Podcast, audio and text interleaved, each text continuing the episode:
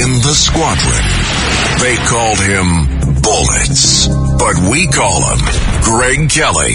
Greg Kelly is on the air on the Red Apple Podcast Network. Hi. Hi. Glorious day. Uh, totally. Beautiful, beautiful. When is summer over? Like tonight, tomorrow, very, very soon. Ah, what is up? I have been watching a congressional hearing, which is generally speaking not the most exciting thing in the world. Um, you know what they have to do? Please, can they do this? You know, you got a, um, a deceptive uh, snake like Merrick Garland.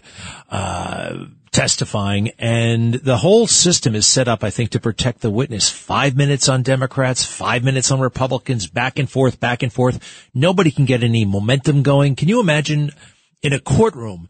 If a, a witness was testifying, they made an opening statement and then the prosecutor get, got to talk to him for five minutes and then the defense attorney got up and then the prosecutor, we would never actually have that. So it's very frustrating. It's very hard for these guys to get any kind of momentum. But a couple of things I know about Merrick Garland. Number one, his answers are not terribly revealing at all. I- occasionally there's a tell, all right? He's one of these guys who thinks if I tell the truth carefully enough, I never have to lie, all right? But I've caught him in some massive deception. Um, and, you know, he's again talking about January 6th and we are, we are investigating and holding them accountable. These, it's still the number one priority of the Department of Justice, January 6th. You know, there was three hours, they, three hours they couldn't do anything. And then they were up and running to, to liken it to something like Black Lives Matter summer. You know, I know it's not as, uh, it's, I know it's not a tourist attraction, right? I know you don't pay money to go see, say, like a grocery store. You know how many grocery stores were torched, burned to the ground, or gutted and looted? 57 by one count. 57 grocery stores across the country. Have you heard anything about that? How about the people, how about the people who did that? How about the people who burned down the Minneapolis police station? Right?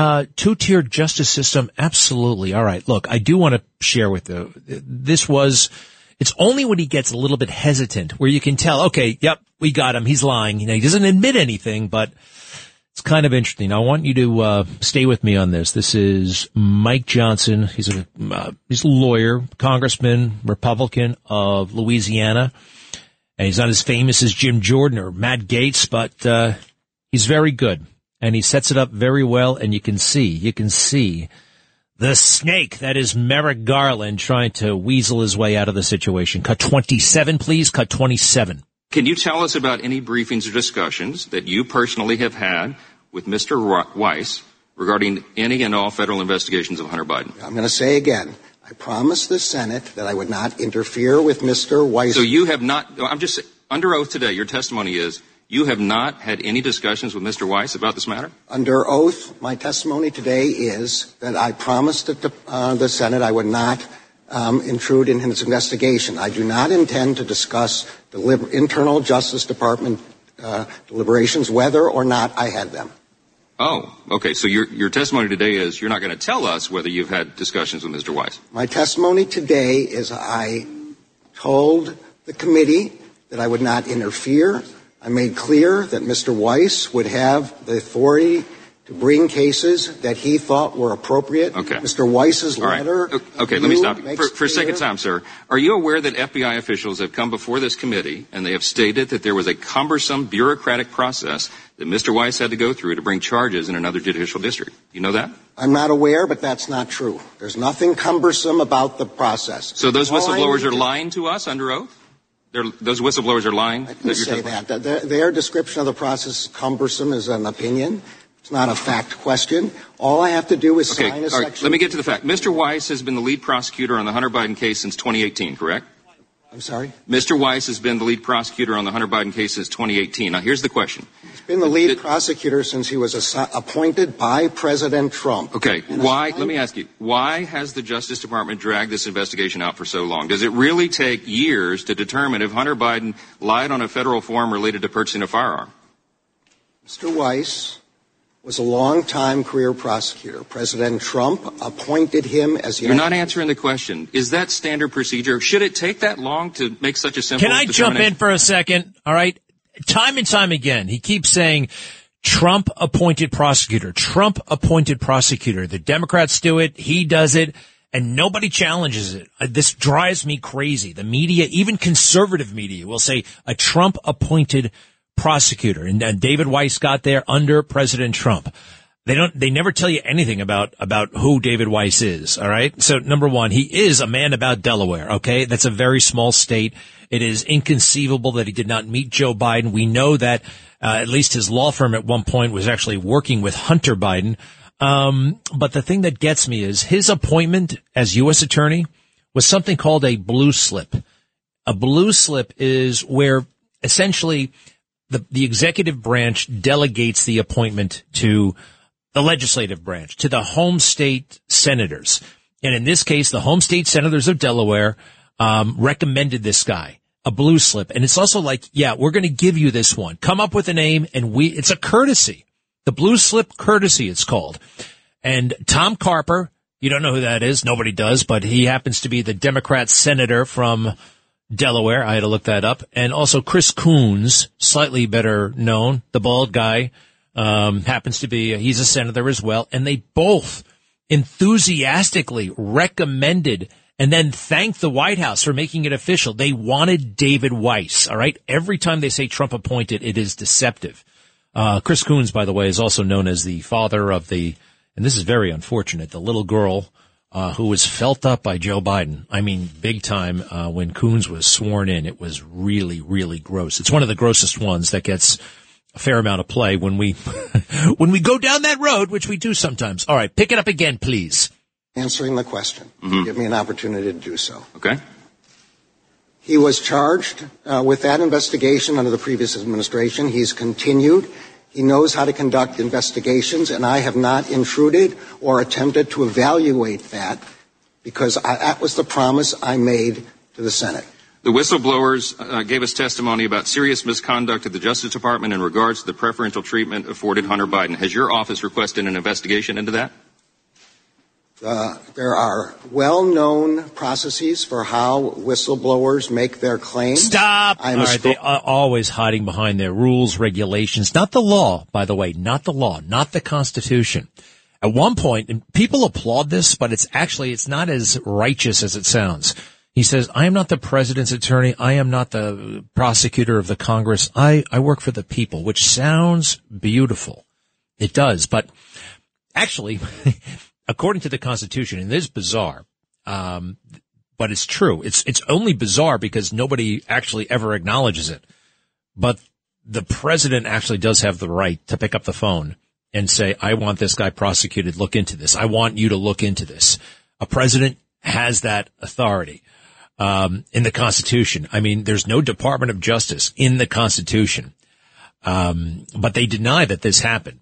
And given the state of affairs, given the kind of expectation of the swamp, the practices of the swamp, the media. Um, this is not supposed to happen, but it did happen. We have evidence. We have the New York Times reporting that Merrick Garland was um, uh, discussed by Joe Biden in the White House, and Joe Biden was frustrated that nothing had happened on President Trump against President Trump. Said it out loud to his favorite organ, the New York Times. All right, I'm going to jump ahead. This is where it gets pretty uh, pretty intense. There's a guy named uh, Van Drew, Congressman Van Drew. I think he's from New Jersey, right? Yeah, he was a Democrat. Then he came over to the Republican Party, and man, is he fired up! And listen to the deception, to the the wormy kind of evasiveness of uh, Garland as he wraps this thing up. Go. Welcome, Attorney General. You know, following your confirmation, Americans were promised they were getting a focused, nonpartisan to lead their federal law enforcement. I had my doubts back then. And the last two years have more than confirmed in my mind those fears. Never in my life would I have thought that I would see such a politicized DOJ. Never in my life would I have thought I would see such a Department of Justice that didn't obey their own rules. Never in my life did I think I would see the egregious investigations conducted under your, under your watch or the blatant disregard of the First Amendment by FBI field offices under your watch. And never in my life did I think I would see our great DOJ turn to a, into a politicized weapon to be wielded by an investigation to attack political rivals. I still hold the thousands of hardworking staff with high regard, but unfortunately there are some within the department, in my mind, who have betrayed their oaths. And for that, you must be held accountable. I hold you accountable for the labeling of parents as domestic terrorists standing up for the, their proper education of their own children. I hold you accountable for the anti-Catholic memo. Imagine sending agents undercover into Roman Catholic churches because they were supposedly domestic terrorists. And I hold you accountable for unleashing a special counsel with a history of botched investigations on our current president's political rival. The department of, under your leadership, I am sorry to say, and I am sorry to say, has become an enforcement arm of the Democratic National Committee. If there is a perceived threat to the Democratic Party, the Democratic Party, this DOJ attacks every single time. But when there are actionable threats against conservatives, this DOJ stays put. Protesters outside, violent protesters outside the Supreme Court justice's home, unpunished. Attacks on pro-life centers, unpunished. The two-tiered system of justice is clear and it's clear to the American public. And the buck stops with the man in charge. That man is you. The actions of the DOJ are on you. The decline of Americans' trust in our federal law enforcement is on you. The po- political weaponization of the DOJ is on you. Attorney General, I need a simple yes or no to the following. Just yes or no, because we don't have much time. Do you agree that traditional Catholics are violent extremists? Yes or no? Let me answer what you've said in that long list of. of, of not, I'll be happy the, to answer all of those. Attorney General, just, I control the time. I'm going to ask you to answer the you, questions you, I you controlled time by asking me a substantial number of things. I, I didn't ask you those things. I, I made a statement. The, Attorney General, through the chair, I ask you, do you agree that traditional Catholics are violent extremists? I have no question. idea what your what the traditional uh, means here. The Catholics, idea. Let me Catholics just that go to church. Your, may I answer your question? Yes the idea no? that someone with my family background would discriminate against any religion is so outrageous, Mr. so absurd. Mr. Attorney General, it was your, FBI question. that did this. It was your FBI that was sending, and we have the memos, we have the emails, we're sending undercover agents into Catholic churches. Both I and the director this of the FBI the, have said that we were appalled have said that we were appalled by that memo. So then you agree that they're not extremists? We were appalled by that memo. Are they extremists or not, Attorney General? I think that. Are they extremists or not, Attorney General? Everything in that memo is. Are they appalling. extremists or not? I'm asking a simple question. Say no if you think that was wrong. Catholics are not extremists. No. Was anyone fired for drafting and circula- circulating the anti-Catholic memo? You have in front of you the inspection uh, division's investigation. Just tell me yes or no, please. I don't know. We have no answer. time. All right. I don't know the answer. You see that. the picture, right? You see. And oh, by the way, he did not. He, he finally pinned him down. Catholics are not extremists. Traditional Catholics, though. Traditional Catholics. I, I don't know what you mean by traditional Catholics. Well, I guess maybe I'm a traditional Catholic, right? In that, uh, I don't think a uh, Black Lives Matter and a gay pride flag should be uh, flying over um, Catholic schools, parochial schools, uh, which is happening. which is happening. I don't actually like to see the gay pride flag in church, which is happening, right? So am I traditional? All right. Does that make us a um, uh, an extremist group? Does that make my views suspect? That's the direction uh, this is all going, and the indignation, the indignation that he displayed there, how absurd it is. Well, he was planning for this. He's all. I'll get to it. All right. He's playing a game. Um, he is so deceptive. You're telling the man impeachment, right? They were so geared up to impeach Bill Barr. This is the one who deserves it, and many others. How's the traffic out there? You know what? Uh, you know, am, am, are we peacefully coexisting with the United Nations? Right? Because all of the, a lot of people aren't actually driving in. It's not as bad as it has been in the past. Although I ran right into a big protest yesterday about a thousand people really upset with the president of Senegal for some reason. All right. Uh, and I actually met the vice president of Senegal last night. Don't know what the hell's happening over there politically, but, uh, the vice president was a very nice guy. I'll be right back. Greg Kelly, Greg Kelly on the Red Apple Podcast Network.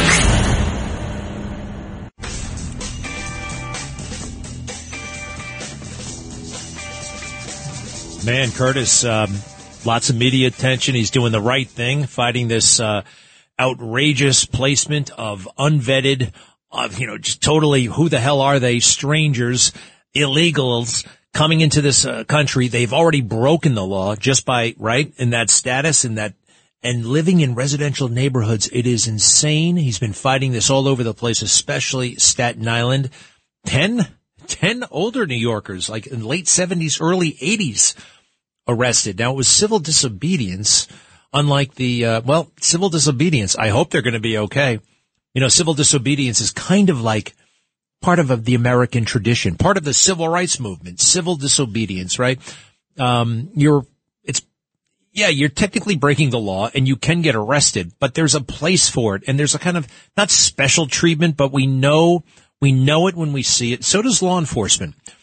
And like sitting down in front of, say, a bank, if you're an environmentalist, it's not legal. You can't block the entrance to a bank. Um, if you do it, um, and you, you, I saw this happen in Greenwich Village the other day. Sooner or later, the cops are going to show up. They may or may not arrest you. They may or may not issue you a ticket. Um, and that's kind of it. Those two women, the two women in Washington D.C. in 2020, they did the same thing at an abortion clinic.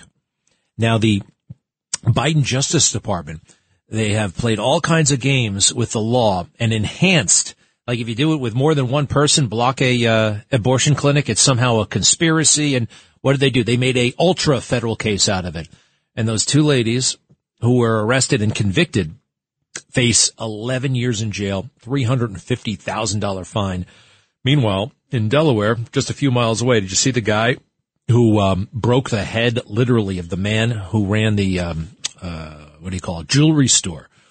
He beat him so bad he paralyzed him. This also happened a couple of years ago. Well, a jury. I'm looking at the security uh, footage right here. It is open and shut. He did it. It's right there. Um, I, I would imagine that you take a plea, but hey, he took his chance with the jury, and so far, Calvin Ushery is his name. Uh, he's, he's winning. This, this little, this little plan may work. The jury could not reach consensus. So it's a hung jury. And this guy may walk. Have you seen it online? Because I'd like to see that watch, please. And then as the jeweler opens the case, guy grabs him, starts pummeling his head, twists his neck. That man is paralyzed. The guy got his jewels and now so far has not been convicted, may walk. Give me a moment, please.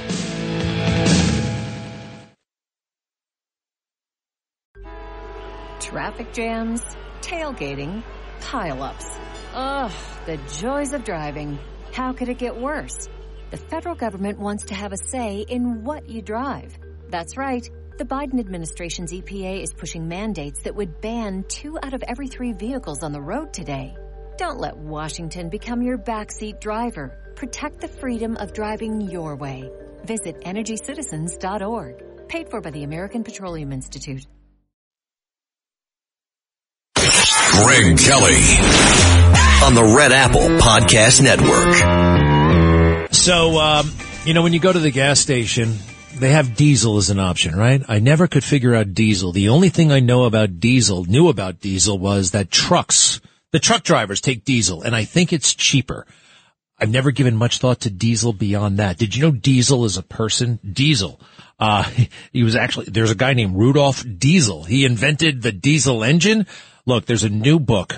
It's fabulous. It looks like to me. The mysterious case of Rudolf Diesel, genius power and deception on the eve of World War One by Douglas Brunt, the best-selling author and the best author, Trophy Son, one of my favorite books. Douglas Brunt, welcome to uh, the radio show. How are you? Greg, it's great. It's great. So fun to be here with you. Uh, congratulations on the book about diesel. I mean, you heard what I say. I don't think anybody out there, very few people know that there's a diesel person. Yeah, you know, when you get into the book, you learn the reason why the history of the man has been paved over, and some of the reviews have called it the greatest caper of the 20th century. So there is a whole mystery and investigation that unfolds in the book. Well, the uh, reviews are very, very positive. People are liking this book. They're praising your your writing of it. Um, what is Diesel? First of all, just before we get into the book, what is what is Diesel as we understand it today?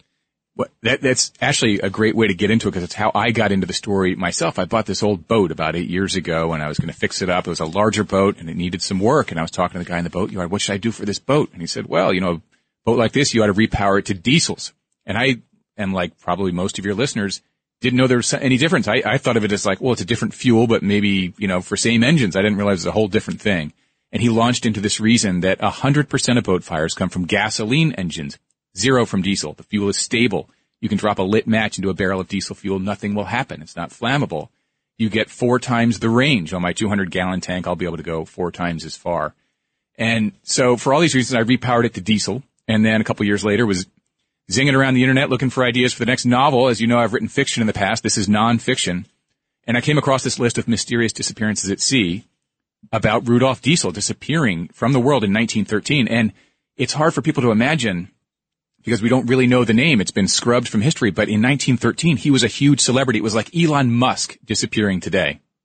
That is so wild. Rudolf Diesel. Hey, by the way, it doesn't explode. It doesn't explode. It explodes un- only under high pressure. So it doesn't light with a match. It doesn't use spark ignition the way that gasoline engines do, which is why it was safer. It became the only option for submarines and U-boats back in in 1913, which is why he was such uh, so in demand at the time of this, you know, militarism and nationalism and naval arms races. It's wild. We've heard of Thomas Edison, Alexander Graham Bell, not Rudolf Diesel. All right, so where does he come from? Well, his he, Germanic origins, but his parents emigrated from Germany to Paris in 1850. He was born in Paris in 1858, spent the first 12 years of his life there. And, uh, I mean, I guess he was a whiz kid or something like that? He kind of was a whiz kid. He was recognized as having a, an exceptional brain, but in 1870, when he was 12, the Franco-Prussian War broke out. So anyone of Germanic descent living in Paris was kicked out. So there are riots and looting and mobs in the streets. He and his family run penniless from Paris. His dad was a bookbinder, basically worked with leather goods and things. So they flee Paris penniless. They're refugees, go to London, which is right you know, in 1870, it's in the guts of the Industrial Revolution. They actually moved to the neighborhood in London where the setting of Oliver Twist is. So, and he arrives at the, at the same age as the title character. So he's the age of Oliver Twist in Dickens's, you know, you know, smoke and factories and terrible tenement housing living there for nine months in London. So, uh, yeah, that was like slums and horror shows and, uh, yeah. just a bad scene.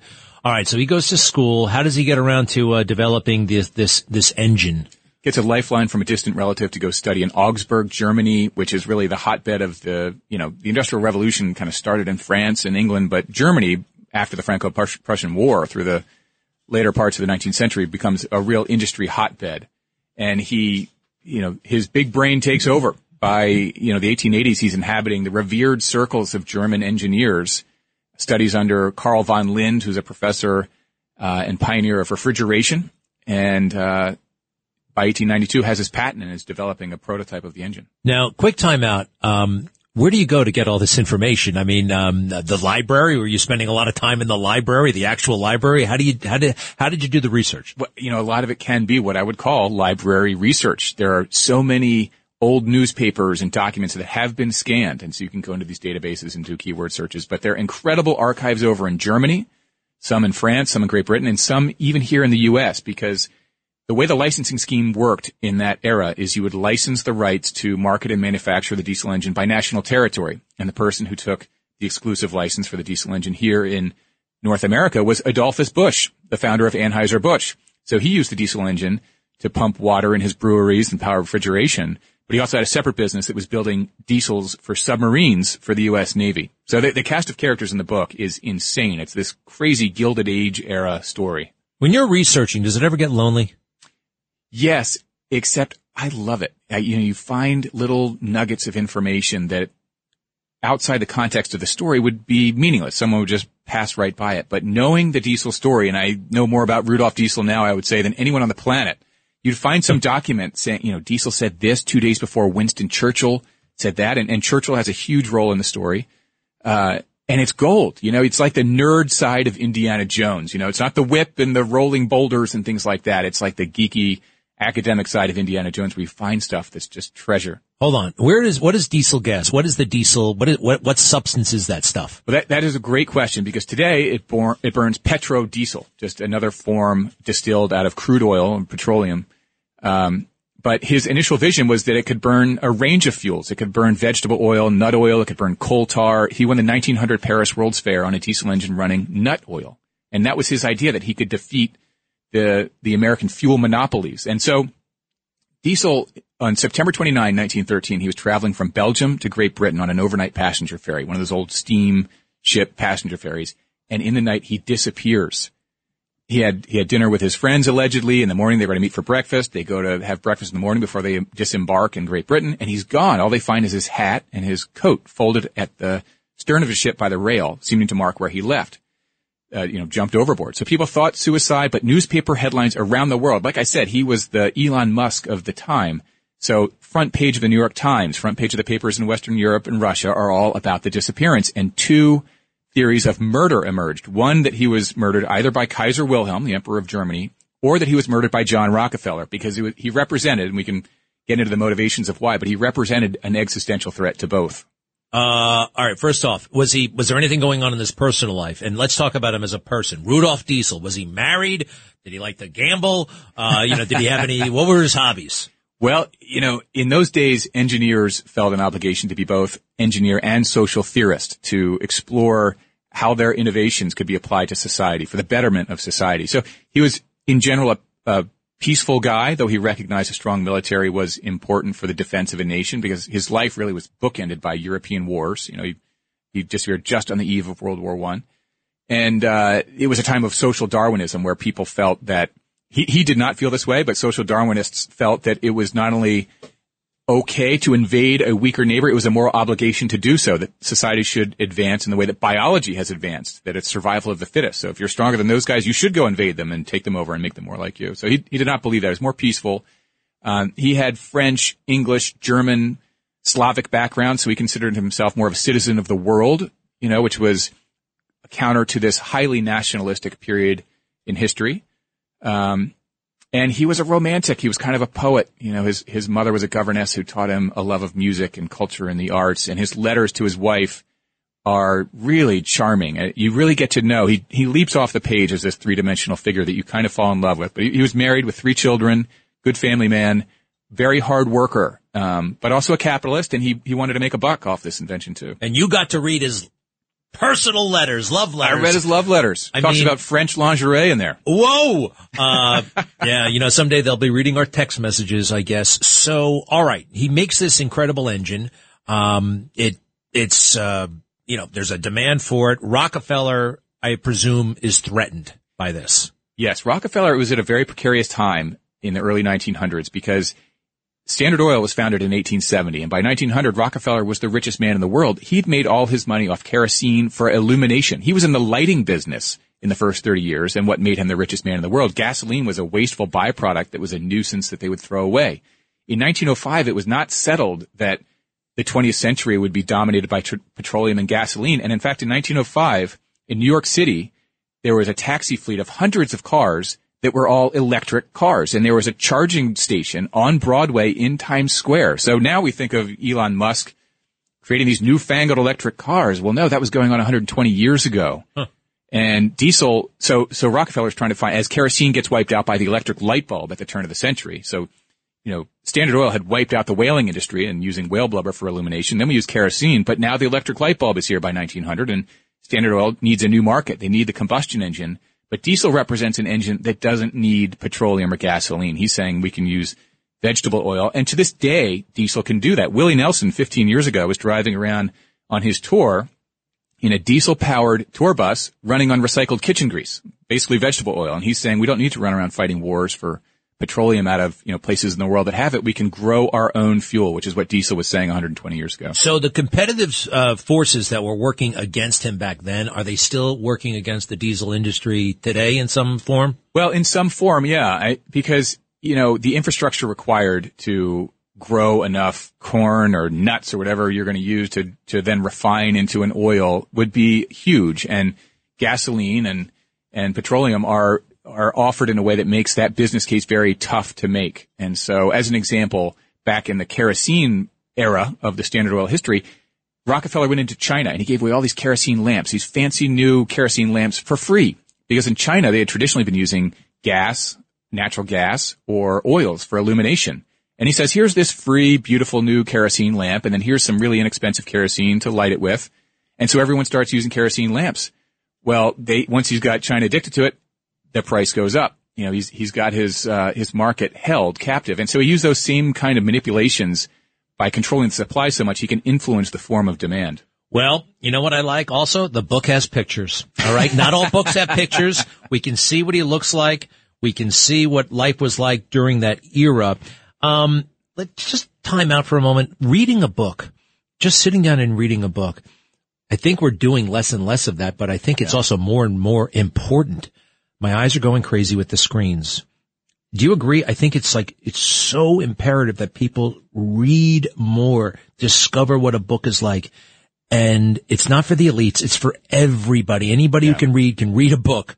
Uh, does that resonate with you? I just feel like it's One, such a yeah, one hundred percent. Uh, I would say you know as a as a quick addition, I like read some good history too because history is such a a great perspective setter for the present day. Everyone's sort of can get hysterical saying, "Oh my gosh, it's never been worse." It's like actually, you know, there are times when it has been worse. Yeah. And so history is a good perspective setter, but I also agree with just reading books generally, fiction, nonfiction, whatever. And the best way to treat it is at least an hour. You know, you can't, I, I sometimes read at night too, and I, I make it through like a paragraph before I'm completely gone. But it, try to carve out an hour. I, I try to carve out three. That is really the best way to treat a book and really get into it and enjoy it. Audible's making a comeback too, you know, so that's, that's also great. Audiobooks are, are also fine. I, I, I find there's no substitute for like holding the book um, but either is great and try to do it, you know, for at least a chunk of time where you can really get into it, get some momentum. Yeah. You don't have to do three hours a day, but on a weekend, on vacation, yeah. whatever, uh, your method for writing. We talked about the research, but when you, when it's time to sit down and write, um, how and where did you do that? Usually in the morning. My, my method for fiction and nonfiction is a little different. With fiction, I've written by hand on legal pads, but with nonfiction, I really need to have my stacks of research around me. I need to be in a certain place. Whereas fiction, I could do it on a train or a Uber or whatever. With nonfiction, I need to be at my desk. I've got all my research around me. I'm keying it in, usually right in the morning. Um, and you know, I try to get through it. It's not like a full sprint to the finish line, but I try to get pretty far into it before I go back and get big feedback on it. You did the other ones on a legal pad? Just writing it out? Fiction, yeah. I, I have an outline written by hand and then my first draft is I, because I'm a terrible typist. I'm like a hunt and peck guy. I type with about three fingers per hand and I'm very slow as a typist.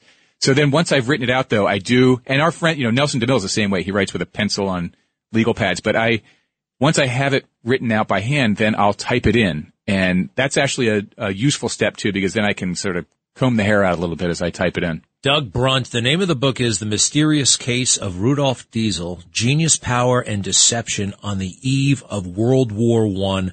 Listen, you mind talking a little bit of politics when we come back? Sure. All right. You don't mind? I'm yeah, in. Yeah, yeah, yeah. I'm in. Throw the kitchen All sink right. at me. Um, it's a, it's a great book. And you know what? It feels good to have a book in my hand. Uh, do yourself a favor. Really. Um, thank you, Doug. We'll be right back.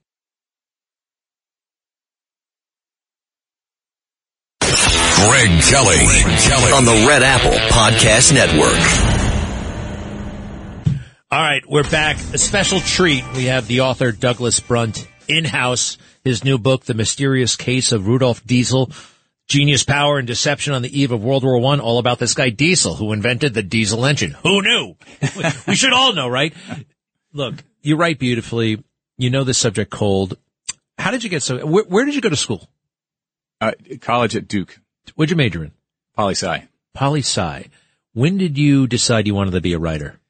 Gosh, I mean, that was, uh, I'd already met you. I used to run this, uh, security company, a, a, tech security company, and I was traveling around the world and had a very dysfunctional board. There, there were a lot of reasons why I was getting pretty ground down, but was married, had second kid, just arrived and I remember walking with my wife in Central Park. She's like, my gosh, you're grouchy and short tempered. Like what's, and I'm like, work is killing me. And at that time I had, uh, just read The Gold Coast by our mutual friend Nelson DeMille. And when I finished that book, I had this feeling of, I want to make people feel the way this book made me feel. So I really had no training. I didn't have an MFA or any real studies in creative writing, but had a love of literature, a lifelong love of literature. I was always sort of the, the nerdy kid as a, a, little guy, you know, down at the beach when it's a sunny day. That was, you know, I love that stuff too. But when it rained at the beach, I was the one happy kid because I'd go to the library and read all day. Like that was great. Wow. So I started to draft a first novel and, uh, that was back in like 2010. And anyway, got an agent, got a book deal. First novel came out in 2012 and haven't looked back. I love it. Nelson DeMille, Garden City, Long Island, my hometown. Yeah. Great man. And that woman you were walking with in Central Park, uh, your wife happens to be Megyn Kelly, the Megyn Kelly. Um, and you guys have been married how long? Uh, let's see, we got married in 08, so we are 15 years. Wow. Uh, and you're raising. Well, that was uh, math on the spot I did. Uh, we should note that. Everybody's got to take a minute. Hell, I got to figure out when I was at the date of the marriage. I always, I have to think for, it was November 11th or November 12th. November 12th. That's how long it takes me each uh, time. I've got an easy one. March 1. I can, oh, I've got that one. So March 1. All right. Now you're raising three kids. How do you guys, I mean, and Megyn has obviously been, you know, a great kind of leader in this pushback against woke, but your kids are in school and this woke stuff is everywhere. Um, what do you make of the moment? I mean, how bad is it in America, in your opinion? It certainly wasn't woke back in, uh, Mr. Diesel's day. No, definitely not. And uh, you know, Adolphus Busch, a character in the in the book here of this sort of Gilded Age era, would probably be rolling over seeing what's what's happening with the brand these days. Um, you know, every once in a while, I feel like I see something that indicates the pendulum is coming back down to the middle, and I feel encouraged. I feel encouraged that at least people are, you know, have some cover to speak out and speak their minds.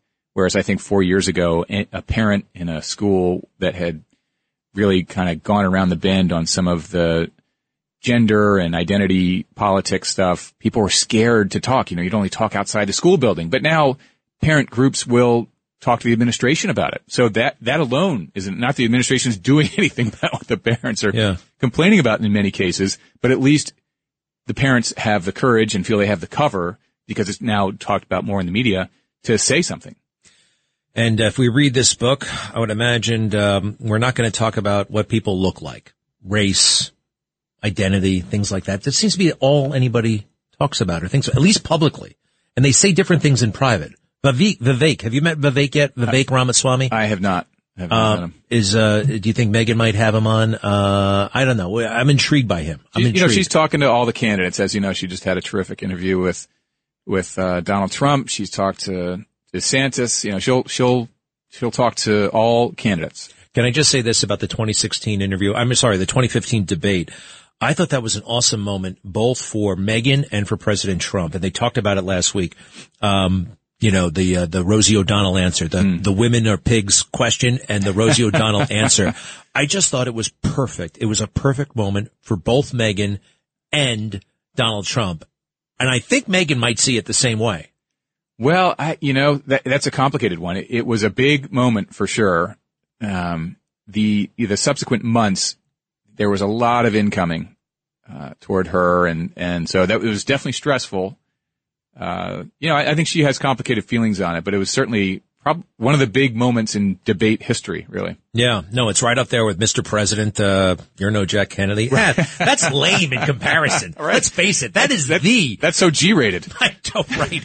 Wow, that really got hot. Uh, well, Douglas Brunt, you're a prince, and I appreciated so much you coming in. The mysterious case of Rudolph Diesel, uh, available wherever books are sold. We appreciate it so much. Thank Greg, you, Douglas. thank you so much. Thank you. To be continued. We'll be right back.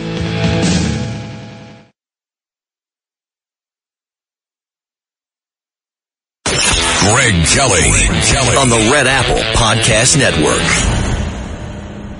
Well, that was really cool having that guy on. I like him a lot. Doug Brunt and that book, The Mysterious Case of Rudolph Diesel. Um, it's been a long time, excuse me, since I read a book. I think it was sometime well, it wasn't that long. It was a year ago. You know what I read? Crime and Punishment, of all things, uh, by Dostoevsky or Fyodor, whatever his name. I couldn't believe how good it was. I could not believe how good this book was. You know, it just sounded so dreary. It just sounded like this big tome that they would make you read. It was a total page turner. You're gripped. It's got so much going on. And, um, yeah, if you, uh, you know, if you don't pick up a classic, you know, they're, they're classics for a reason. They're awesome. Um, they are, they are great. Hey, um, shout out to the people of Staten Island who stood in front of that bus, uh, full of the illegal migrants. Um, you know, they just stood in front of the bus. No, you can't come any further.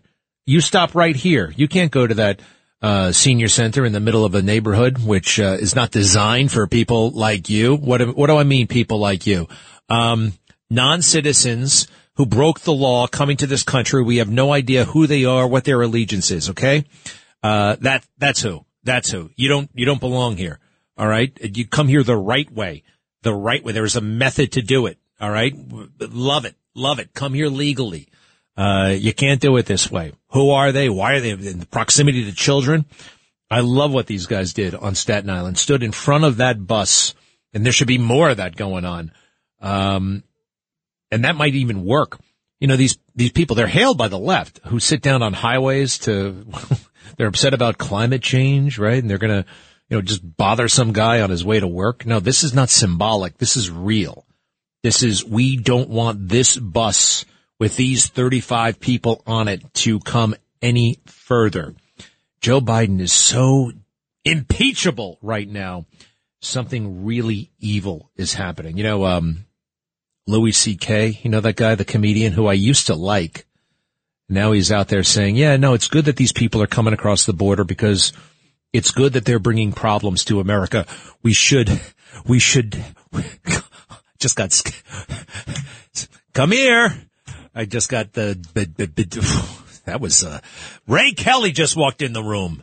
Former police commissioner. Those headphones, sir. Have a, have a seat if you don't mind. Um, this is, we've talked, you've been on this show many times, but never in person. Have a seat. There's the microphone. How are you?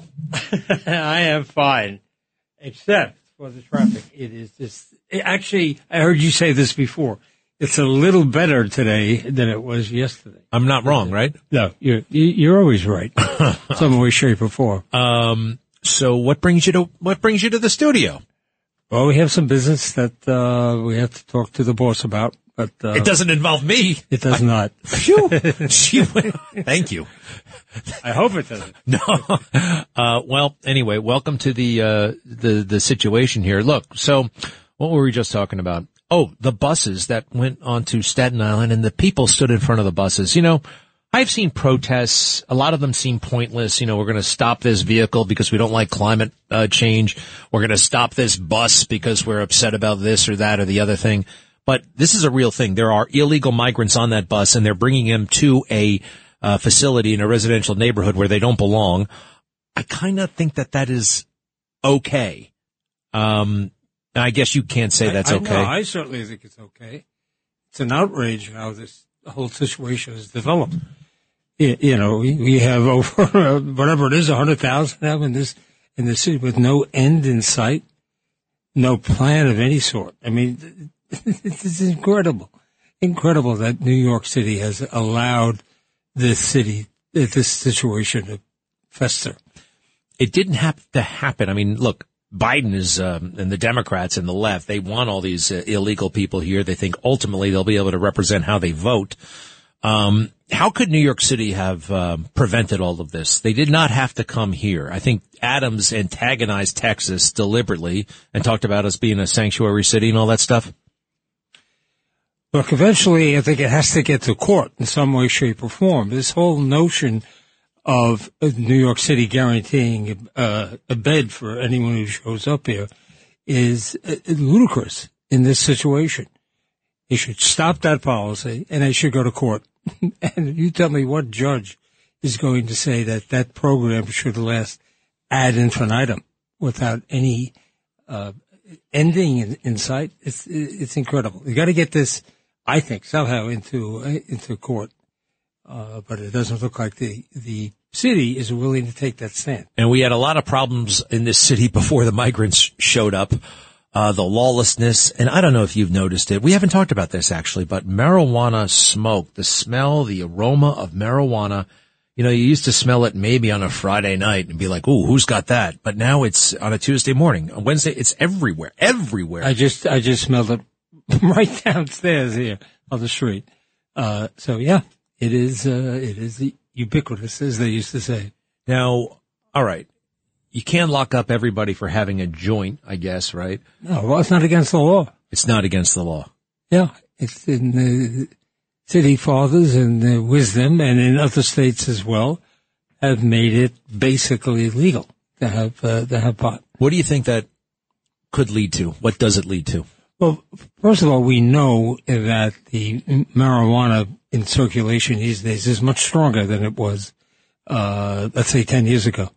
So, and we don't know the ramifications of this long-term use of uh, marijuana. Paranoia is certainly one something that that people uh, talk about. We don't know what the physical uh, impact it, it will have. Uh, so it's it's just, and it's the number one complaint that people have through the three one one system. Yeah, that's what they complain about. People smoking marijuana on the streets, smoking it in in their hallways and the, uh, on the uh, street corners. So it's it's it's something that the public, in, in general, I think, has uh, a mixed a mixed mind about. That it's not it's something that uh, is, is easily accepted by the majority of people.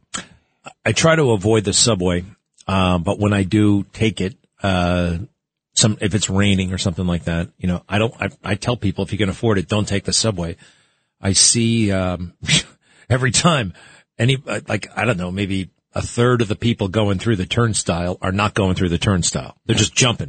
They're just jumping it, not paying the fare. That I think is illegal, but I guess it's kind of de facto not illegal anymore. Well, I think you can get a summons for it. I think the reality is that people don't pay any attention to summonses. They're not uh, seen as a deterrent. Uh, when the police department was uh, making arrests for fare evasion, uh, it also produced a lot of information about people committing other crimes yeah. or had committed other crimes. I had warrants uh, on them, and now that is uh, kind of catch as catch can. Mm.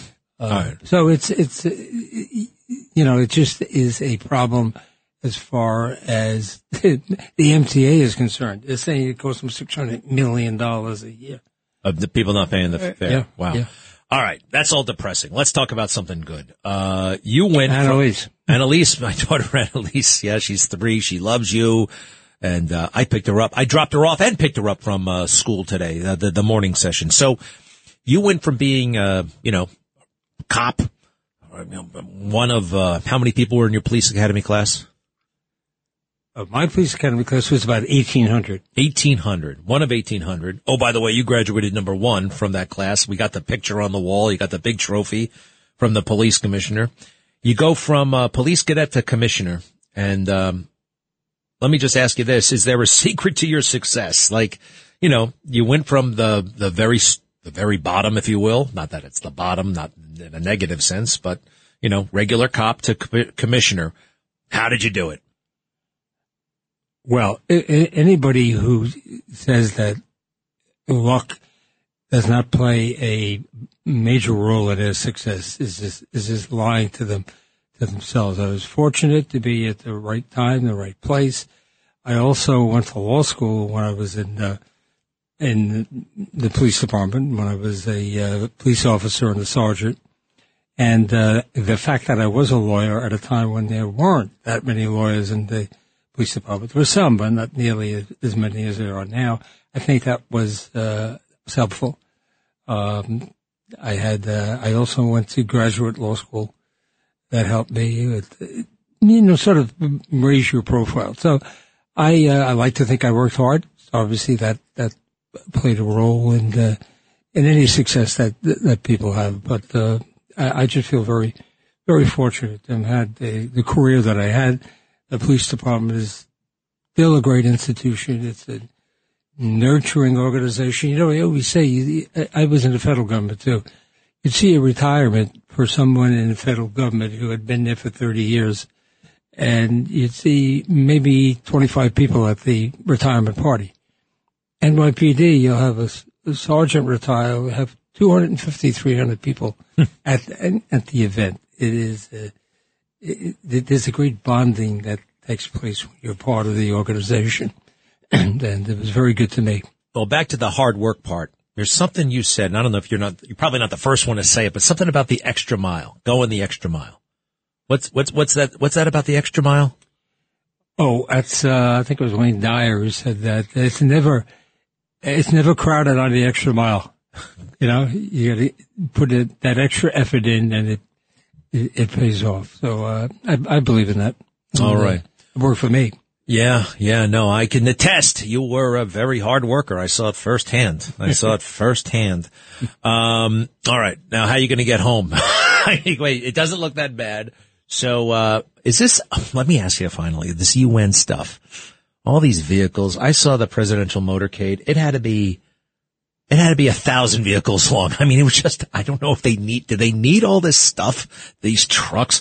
I think No. they, they don't. they don't. They, They don't. They don't. And I tried. To, I was the Undersecretary of Enforcement in the Treasury Department. and Secret Service reported to me. Uh, I tried to cut it down because there was 25 cars with the president. This is President Clinton moving from the White House to the Capitol and back, and then every, then they would stop. They blocked the traffic like 20 minutes before the entourage moved. So I I tried to uh, cut it back, but I, I couldn't do it. Secret Service had uh, uh, too much clout in those days, and I assume it still does. Uh, but no, they're not all needed. The doctor has a car. The photographer has a car. Uh, you know, all sorts of security people, uh, response teams are in, in the cars. Now, some of it is needed, yes. Some of it you want to get that information out there to act as a deterrent. But no, you, got- know, you don't need 25 cars. You said you saw 40 cars.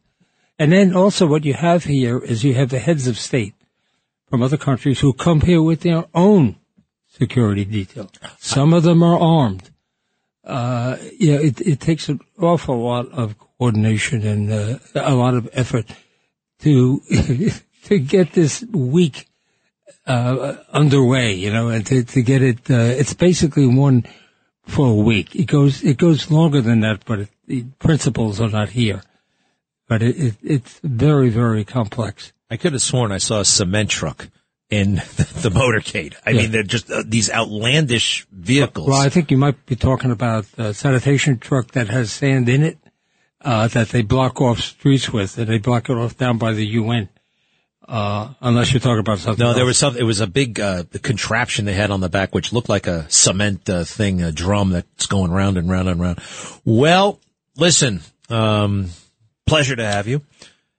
Thank you. Thanks, uh, thanks for having me. Just stopping by. Okay, Ray In the Kelly, neighborhood. Ray Kelly, everybody, my father. Thank you very much, and we'll be right back. Greg Kelly. on the Red Apple Podcast Network. Hey, why is Samantha Bee on television? Anybody remember Samantha Bee? Uh, she was nice at one point in her life, and then she got that Samantha Bee show. Is that still on TV? I think it got canceled. Here's what bothered me about the Samantha Bee show. B, B-E-E. Before this sh- show came on, she was going to be the first late night, uh, talk show hosted by a woman, which I don't know if that's actually true. I mean, it was on like, Comedy Central streaming plus. It wasn't like a main network or anything like that, but the New York Times did about seven articles about that show before it even, uh, debuted. And it was really on my mind because, uh, uh you know, Willie Geist, that guy on the Today Show or uh, MSNBC. I'm sorry, but he is as bland as they come. I mean, the only thing interesting about Willie Geist, at least is what he's letting out, putting out on that show, is uh, the name Willie. Willie's a little bit of an edgy name, right? But other than that, it's very, he's a very, very dull. They did two articles on his silly podcast. The New York Times. Meanwhile, I'm hosting the Good Day New York show with Rosanna. We're killing it. We're beating NBC. We're beating CBS. We're beating uh, Good Morning America on ABC. And they won't write about us. They won't say a damn thing, right? Um, why? Could it have had something to do with Fox? I don't know. Could it have something to do with me? Could it have been me? I don't know. But um, what are you going to do? Um, publicity. Nobody even remembers it anyway. It doesn't matter. But it was it kind of got under my uh, skin a little bit. Oh, Greg is on the phone. Don't get too many Gregs calling the show. Yes, Greg. Hi, Greg. Thanks for taking my call. Uh, I, you know, I, I really just wanted to make a comment about an earlier comment made by uh, Bill O'Reilly. He said that in Joe Biden's head, he really thinks he's doing the right thing for the country. Uh, you know, it, it was really in response to his UN statement, which was pathetic. It paints us in a horrible light. I mean, the guy's just, I mean, again, you know, it's insane that he's even our president to begin with. But then to think that in his head, he actually thinks he's doing some good for the country. All the, all the things that he's doing, uh, you know, all the money that he's robbing and stealing, the money that he's sending to his family, all the offshore accounts. I mean, he, he how can anybody think that he thinks he's doing the right thing? Well, I mean, look, if Bill O'Reilly has an opinion, we really can't know what the hell's going on in uh, in Joe Biden's head. We don't know. Not much. I'll say that. Not much is going on up there. You know, corrupt people often convince themselves that they're not corrupt. You know, that somehow, um, you know, it's okay to cut this corner and I'm, I'm doing it for the larger good or something like that. So, you know, Bill O'Reilly, uh, that's his opinion and, you know, that's fine. I mean, like you, you can say that. That's, I, I wouldn't say that that's an illegitimate opinion. He doesn't know. I can't say what the hell's going on in this head. So, uh, you know, Greg, you know? Yeah, you're right. Fair enough, right? I mean, you know, I mean, anyway, I appreciate it. Is it one G or two? As one, G R E G. Yeah, I never know. Everyone asks me every time, is it one G or two? One G or two? And uh, I've never met anybody who spells it with two G's, but they always ask one G. And here I am asking you. Sorry about that. Uh, let's try Drake in the Bronx. Hello. Good afternoon. So how are you doing? Good. That's good. Hey, um, I was just kind of curious, being that you're more political. Hey Drake, hey. Drake, I'm sorry. There's the music. I'm going to put you on pause just for a little bit. All right, I'm going to put you on hold. Stick around. I got a couple of things to do after the break, and then we'll get back to you, Drake. Any relation to the uh, the guy from Canada? Greg Kelly. Greg Kelly. on the Red Apple Podcast Network. Oh yes, I'm back. Um, hey, here's something. Ooh, Cindy Crawford is dishing on Richard Gere. Wow.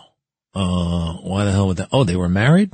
Cindy Crawford and Richard Gere. Man, haven't thought about them in a long time. Um, she opened up in a new documentary, and um, is she bad mouthing him? Um, mm, indirectly, it looks like. Uh, maybe, maybe not. She was a big, you know, we don't have supermodels anymore. Notice that? Name one big model right now. Who's the biggest model in the world? Seriously, who? Do I it. can only think of Heidi Klum. Yeah, but she retired like 20 years ago, right? She was like, you know, she, she became a reality TV star. She's also like 60 years old. So she's not an actually a working model anymore. She, uh, we don't have supermodels anymore. And you know why? They were replaced by celebrities. They were replaced by Kim Kardashian. They were replaced by, yeah, they just realized anonymous, beautiful women did not do as well as, uh, you know, not exactly perfect looking women, but, um, you know, peop women or men that people knew because you don't know the names of the models even back then. And then became a thing for a long time. We didn't know who was the first supermodel, super duper model. Twiggy. I think there was this really skinny blonde lady named Twiggy. And then there was Cheryl Tiegs. I think she was possibly the big. And then the 80s exploded. We had Paulina. We had Naomi Campbell. We had, uh, Christy Turlington. We had Cindy Crawford. We had, uh, Linda Evangelista. We had Helena Christensen, something like that. Um, anyway, the modeling industry is, uh, I'm told it's not all that. It's not all that. That's what I hear. All right. Um, that hearing, they're still, they're still busting his chops and he absolutely deserves it. Merrick Garland, Um, but I want I want to share with you this. Keep an eye on Congressman Michael Lawyer Law, Lawler, L A W L E R, Lawler, right? Mike Lawler. He's relatively new. Uh, I think he just got there. This is his first term, right? But he's emerging as a leader and a sharp guy. Now he's not crazy about Trump, and I'm not crazy about him not being crazy about Trump. But on other stuff, he's pretty good. Cut 19, please. Cut 19. Chuck Schumer, the Senate Majority Leader of New York State, from New York State, doing absolutely nothing. Silent. What happened to those Sunday press conferences? And Chuck Schumer needs to get off his behind and do something. He represents New York State. Silence. It's unacceptable. And Governor Hochul needs to stand up to Mayor Adams and protect counties outside the city of New York. Yeah, kick his ass. Cut 20. The southern border has been overrun, and these communities cannot handle it. And so, Mayor Adams and Governor Hochul, in their infinite wisdom, and the Democratic politicians in New York and New York City believe that we should be a sanctuary city and sanctuary state. They believe we should not cooperate with ICE or law enforcement officials and they have used taxpayer funds to provide free housing, free health care, free education, free food, free clothing, with no accountability. And so what happens? We now have had over 100,000 migrants come to New York City in just the last year. All right. Well, Congressman Lawler, I shouldn't say kick ass anymore, right? I won't do that. Uh, Drake, back to you, my friend in the Bronx. Yes, sir. I was just kind of curious if you could tell me what possibly have the Democrats done for black people since that's who the bulk of their their party is uh, that votes on them. Well, look, speaking broadly, um, very broadly here, and before I speak broadly, I'll just say this. I don't think we should really look to the government to do much of anything in our lives. You know, I mean, I want the government to take care of the streets. I want the government to, uh, you know, take care of the border, uh, a military, you know, a navy, stuff like that. But the idea that, you know, I'm going to go to some federal office and my life is going to get better. I'm not, I, I hope I'm never in the position where I, I need the government. I just, you're going to be let down and there's this idea that they're supposed to do things for us, and I don't know. Now, look, if you go back to the 1950s and you look at the status of the family in America, and it was almost unheard of for there to be a, um, a father missing, you know, in a family. You know, maybe if he was killed in war or something like that or died, but to just have no father in the family was incredibly unusual across the board um, in white families, black families, right? And then that changed radically uh, with the Great Society, Lyndon Johnson. They pushed all kinds of money into the cities, and they, I believe, disincentivized uh, fatherhood. They actually made it more profitable, profitable to raise children without a father and uh, welfare. And they did so many things, I think, that undermined black men, and um, it was anti-family. So I don't think the Democrats are uh, a friend to. Um, you know what? What? What, what does Mark Levin say? The uh, Democrat Party hates America. I, I, underscore exclamation point. By the way, we should all buy Mark Levin's book. You hear him every night. Just a great, great American. So smart, so inspiring, so entertaining. Drake, uh, what's your answer to that question? Um, I can speak to what you just mentioned because I remember at five years old one time that um, there was a um, welfare uh, agent coming to back to do a home inspection, and I can remember my father scurrying to the, the attic so that he won't be seen in the house because he wasn't supposed to be there, being that we were collecting, my mother was collecting welfare. So, uh, you know, LBJ, yeah, he definitely uh, ruined the black neighborhood and also saying how he would have black people voting Democratic for the next 200 years. Well, that's pretty wild. You see that first. You know, a lot of, uh, let's just be frank here. A lot of white people think that this, you know, that's a myth. That's, that's, that's all a myth. That's all something that, As no, you saw you see it firsthand, and there's not only your anecdote, and uh, there are others, and there's data to back all this stuff up. Drake, what do you do now? I actually am a I repair copy machines. Um, where in uh, the city? Westchester County, Bronx, all over. I'm everywhere. You don't see copying machines as much as you used to. You know, I got to go make a copy of this. Why is that? well, because a lot of people have um, small personal printers where they have near the desk and things like that, and uh, everyone has laptops where you know. Um, yeah, you just email have, email it to me. Email it to me. I don't need a copy. Just email it to me. But there's still plenty of photo photocopiers out there to repair. Plenty of them, hundreds, thousands of them. You ever take a picture of your, uh, you ever sit on a photocopy machine like I used to do or, you know, you put your face in there. Can you still do that? It's just, um, that's, um, that's a silly question. I used to do that at the library sometimes. Um, well, anyway, Drake, thank you very much. Anything else on your mind? Um, I overheard Jim Jordan one time speaking about the, uh, FISA courts being that he said that they're going to be ending the the date's going to be ending at this year. So, I, but I never heard anyone else talking about should we continue FISA courts or should we let them pass away? Hmm. Uh, I think he wants to reform the FISA court. That might be, and yes, it has to be renewed every now and then. The FISA court is the Foreign Intelligence Surveillance Act, I believe. And basically, is it foreign intelligence? It's a way you can get a wiretap, um, going in secret, but you still need a judge's approval. Um, I don't know exactly what the hell it is. I don't, I forgot. Why was the FISA thing so, um, why was the FISA thing so controversial? Um, was it without a warrant? What was the deal with FISA? What was it? What was up? It was so intelligence could monitor American citizens. I think that's it, right? Yes. It's so American, it's American intelligence services could be used to monitor American citizens and our intelligence community is not supposed to do that. It can only do it when it gets a FISA warrant. And uh, you got to go through all sorts of hoops to get a FISA warrant. And guess what? The FBI blows it all the time. They blow it off all the time. Did I get that right about the FISA, Jake? Yes. Thank you very much. Um, I did. All right. Why the hell are Fritos in existence? Fritos has absolutely no nutritional value. They are so delicious. They are the best.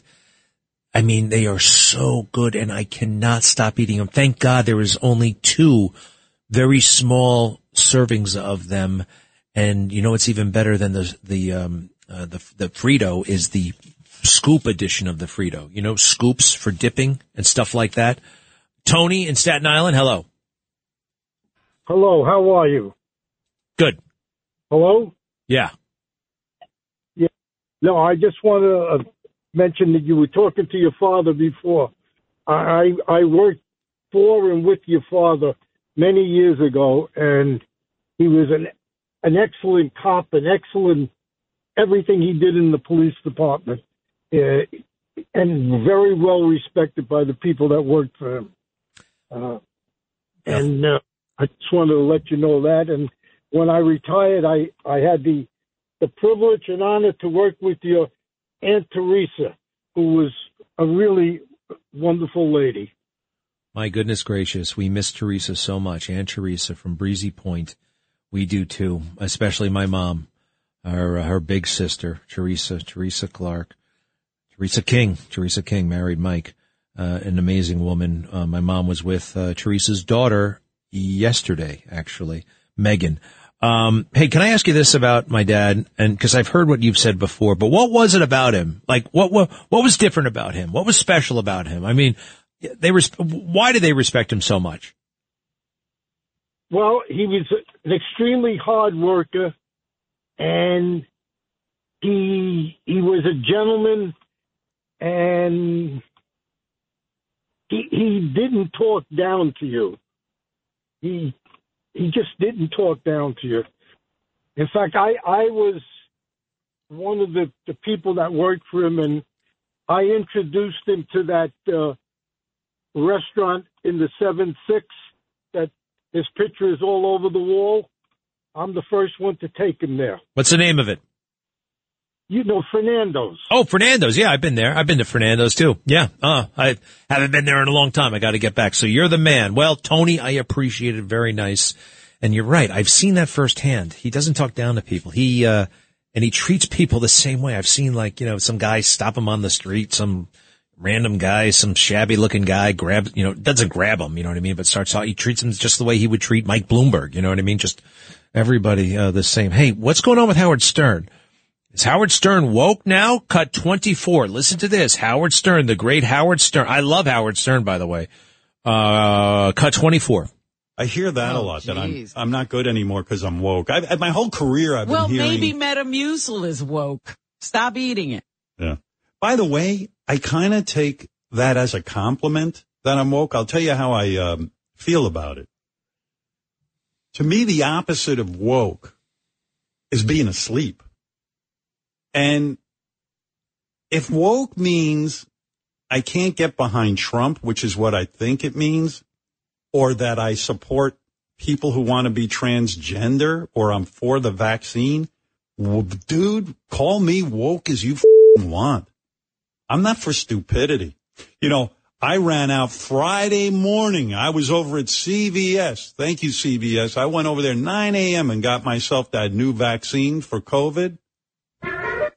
Science. This country is so great, but I am woke, mother, and I love it.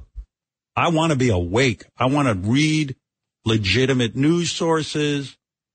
Here's how woke I am. I believe the election was not rigged. So I'm woke, man. I, I'm, I think that's a compliment. Is that it? All right. So this is getting heavy plate. Listen, I absolutely love Howard Stern. Uh, he's so brilliant. He's revolutionized broadcasting and, uh, doesn't mean I have to agree with everything that he says. Of course not. Um, but I just have so much respect for him. I would respectfully say that that's not woke. What he's talking about actually isn't woke. You can be for the vaccine. Uh, I, I, he didn't say whether he was for mandates of the vaccine. I, look, I got vaccinated. I am definitely not woke. Woke, I think is, how do you define woke? I think it is, uh, the political correctness like in overdrive, right? Political, I mean, he didn't mention transgender, uh, uh, children, you know, I mean, the idea that transgender ideology, uh, uh, boys using girls' bathrooms, all that stuff, that's happening in, in schools. I don't think anybody, any reasonable person supports that. Um, I, do, I just, uh, I, I, I don't think, I don't, I can't imagine Howard would support that. We got Christine up there in Connecticut, transgender. Uh, we love Christine, right? And she has made a hard and fast rule. No children. Drag queens hanging around, uh, hanging around for story towel, story hour in, in grammar school and middle school. I'd say that's woke. I don't think Howard's for that. The stuff, and we can disagree about the election. I've got friends who say the election was on the up and up. Friends, I don't think they call themselves woke. I think the election was rigged. Uh, I think you look at Pennsylvania, you look at, oh, big time Pennsylvania, and the way those votes came in and the way they blew off their own law. So anyway, I love Howard. I may disagree with him about, I basically, uh, the definition of woke. The definition of woke, I would, I would guess, uh, I'd kick around because I'm vaccinated, although I didn't get the new one. Did I tell you about all the side effects I had from the first vaccine? Whew. Chills. Uh, I was hallucinating. I had a fever. I was, I was miserable for about 16 hours or so, but I got it. That was my choice. All right. That doesn't make me, it certainly doesn't make me woke. And yeah, I got it again. So I got the second dose. You may disagree. That's fine. Um, but I ain't getting another one. no way. Be right back. Greg Kelly. on the Red Apple Podcast Network. Yes, uh, we're back. Hey man, that Garland guy is still going right now. I mean, we know it. All right. He's being very deceptive. Everybody's got to get there. Hey, turn it up. Can we turn it up right now? Someone's really laying into him right now. Uh, this is the, uh, this is the woman. She's Ukrainian actually, and she is mad. Uh, that could be, but she's wrapping up. Maybe she's mad at, mad at me. Maybe she's mad at our side. Um, AG Garland testifies before GOP-led House committee. It's inherently bad. All right, pup, do it. I'm relatively new to the committee and I'm still getting my feet under me. Uh, but as far as I can tell, what we are doing here today is talking about a lot of conspiracy theories. Yeah, we missed it. We and missed it. It's This is a. Democrat. It's frustrating to me that they only have five minutes per. Five minutes per. That's no way to run a hearing. No way to to run a country. It's just you got to you have to have some some momentum. Um, Joe Biden has left. Has he left? Is he gone yet? Please, please. I feel so much better. All right, uh, I do have to go in a moment. Sandra, hello. Hello, Greg. Um, while I was swimming this morning, I was thinking about a memo that all the members of the National Women's Republican received, and it was a basic mem. It was saying that we have to dress accordingly. The summer is over. No more jeans, no more t-shirts, no, no, nothing like that. So I thought of um, John Fetterman and Chuck Schumer allowing everyone now to dress as they please. And I thought too long certainly don't make it right. And then I thought, what is Schumer's ulterior motive with this uh, condoning Fetterman style of dress in, in the Congress?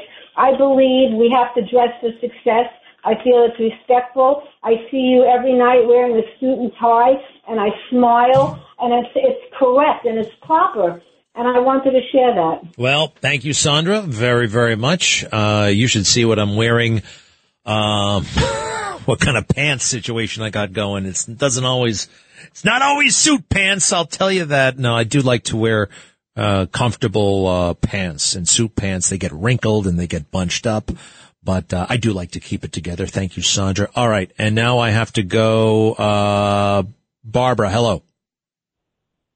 Hi, Greg. I'm still looking at this D.C. judge who was so out of place with what she said in her courtroom. And um, she actually totally misstated when she said that there is no restriction on abortion in D.C. Meanwhile, the Born Alive Infants Protection Act applies to every child in the United States, whether they're born normally or whether they survive an abortion. The instant they are born and breathing, they have all the protections of every citizen, and the doctors are required by this act to do everything they can to help this baby survive, just as they would a baby who was very much wanted and having trouble after birth. So this judge is typical, though, of what we're seeing on the left here, where they twist the law twist the Constitution. She actually said a couple of months before this case, knowing she was going to have it, she said that, oh, just because they've overturned the Roe v. Wade doesn't necessarily mean that somewhere else in the Constitution there is not a right to abortion. All right. You got to get And- the phone. What's the judge's name again? Uh, Judge Colleen died. It's a complicated name. All right, Judge Colleen, you did a bad thing. You're a bad judge. Bad judge. And you know what? We're allowed to say that, Merrick Garland. Merrick Garland is trying to say you can't criticize any specific judge, any specific prosecutor. Of course you can. Of course you can. What the hell is he talking about? That is another country, pal. Hey, Jerry, Chris, Rick, Rachel, sorry I didn't get to your calls. To be continued tomorrow.